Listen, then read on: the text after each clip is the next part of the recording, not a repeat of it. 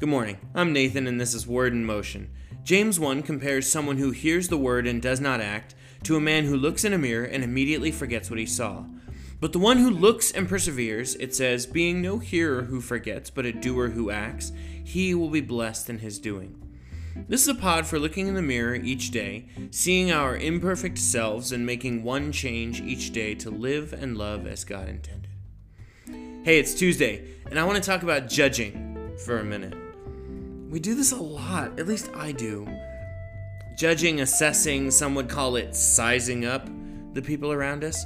And if you're anything like me, and I'm not proud of this, but if you're anything like me, it ends up just being a constant ranking of people.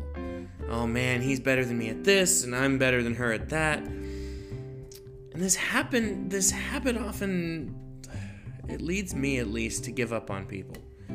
Sometimes before I even meet them, certainly before I get to know them. We say things like, don't judge a book by its cover, but we kind of do every day. I don't know, that's the stage uh, for Peter's vision that he's going to have here in Acts chapter ten.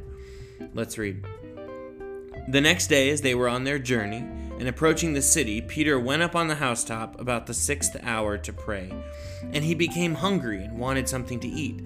But while they were preparing it, he fell into a trance, and he saw the heavens opened and something like a great sheet de- descending, being let down by its four corners upon the earth, and in it were all kinds of animals and reptiles, birds of the air. There came a voice to him, "Rise, Peter, kill and eat." But Peter said, "By no means, Lord, for I have never eaten anything that is common or unclean." And the voice came to him a second time again, "What God has made clean, do not call common." This happened three times, and the thing was taken up once again to heaven. That seems weird. This is an unusual thing, except what Peter doesn't know is there's this man named Cornelius.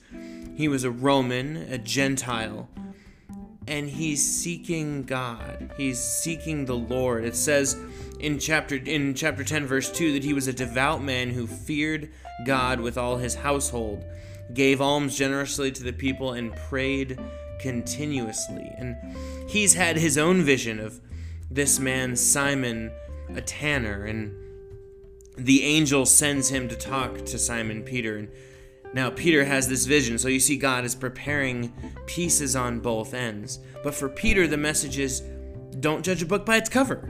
The message is don't judge. Scripture says man looks at the outward appearance, but God looks at the heart. This vision is preparing Peter for his encounter with the Roman. And if Peter relied on his judgments and rankings and ideas, he may have dismissed Cornelius as just a Gentile and therefore unqualified to receive the gospel. But God has other plans. Remember, Jesus shared the parable of the feast, and the invited guests found excuses to not come. And so the owner, with the food prepared, sends his servants out with invitations to the highways and byways, to anyone who would be willing to come. They are invited. So as the Jews rejected Jesus as their Messiah, God is preparing to open the invitation. But first he has to prepare Peter to open his mind. Scripture again says man looks at the outward appearance. That's the nature of what we do, but God looks at the heart. I grew up attending what's called a Calvary Chapel, a network of churches, uh, and I grew up going to Calvary Chapel of Downey, and the Calvary Chapel network of churches was started by a pastor who wanted to reach, he was a saved former uh, pothead hippie surfer dude, and he wanted to save other pot-smoking, surfing hippies like himself.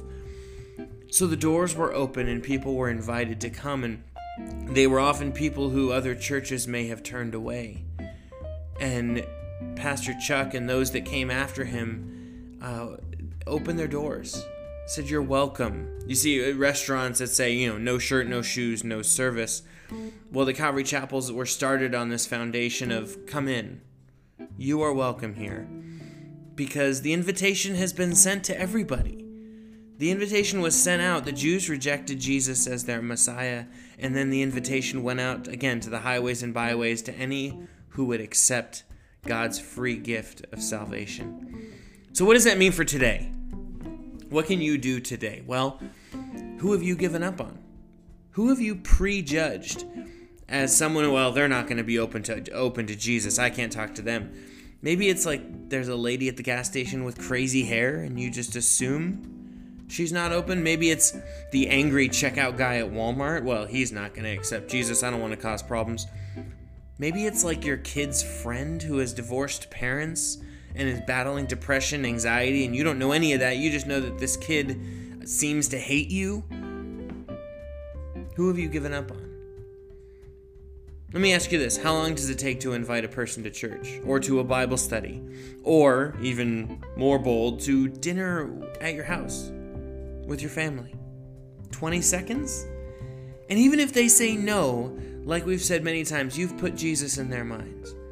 And imagine if you had, if you've judged them, how many others have judged them? How many others have dismissed them and treated them as invisible?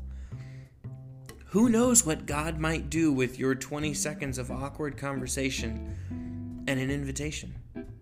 Let me pray for you today. God, give us courage to talk to those we've given up on.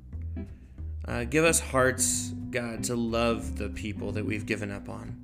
Forgive us for the dismissing, uh, the judging by outward appearance, the limiting in our minds what you might be doing. God, give us boldness to talk to those people. Give us the courage to invite them, maybe to church, maybe to Bible study, maybe to dinner, maybe just for coffee, whatever that may be. God, show us how and when and who you're trying to use us to reach. In Jesus' name, amen. Hey, thanks for listening. I'm Nathan. This is Word in Motion. Have a great day.